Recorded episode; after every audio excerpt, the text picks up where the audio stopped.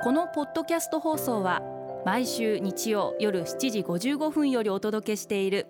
毎日に夢中感動プロデューサー小林翔一を再編集した特別版です。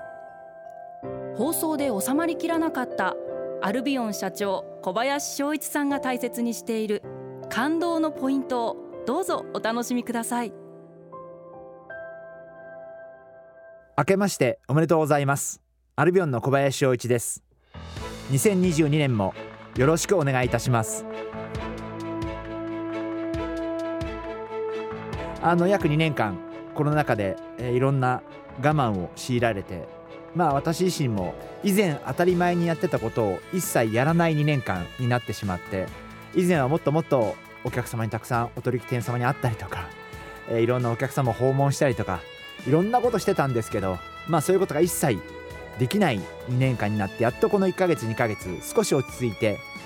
なるべくこのまんまコロナ禍が落ち着いてくれることを願いながらもちろん油断してはいけないと思うんですけれどもやっぱりもっともっときめ細かく行動していた2年前までの日々に自分の行動も戻していかなければいけないんじゃないかなそんなふうに思っています。でもう一つすごい難しいなと思っているのはこのコロナ禍で状況があまりにも変化していくんで以前だったら将来を予想する時に大体2つぐらいのオプションを考えればよかったんですけどまあこうなるかなあるいはこうかなって今はそのオプションが3つだったり4つだったりあるいはそれ以上だったりいろんなオプションが出てきてしまって、まあ、この辺が少し悩ましいかな。つまりすごくこの先を予想しにくい時代になってしまったかなと思っていてその辺は少し前よりは難しさが増してしまったかなそんなふうに思っています。これからの1年間はまあもう一回我慢のさせられる時期が来るのかあるいは本当にこう解放される時期が近いのかまずこの2つのうちどっちかだと思うんですけどまあこのまんま解放の方に100%向かっていくとも考えづらいんで、え少し慎重に、えいろんなことは再開しなければいけないかな。まああとは以前当たり前のようにできていた海外出張も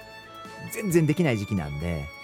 まあこれもやっぱり海外の方とも直接会って対面で話をして分かり合えることもたくさんあるんで信頼関係構築の意味では全然そのオンラインでミーティングやるというのは全然普通のリアルで会うのお会いするのとは意味が違うんでこの辺も少しまだ悩ましいところかな。希望的にはぜひリアルでお会いする機会がたくさん増えててほしいなそんなふうに思ってます。リスナーの皆様もぜひ、えー、本年度1年間、えー、一緒にいい1年にしていきたいと思います。よろしくお願いします。毎日に夢中。感動プロデューサー小林翔一。明日からの1週間。感動することから始めてみませんか？それがあなたのスキルアップにつながるはずです。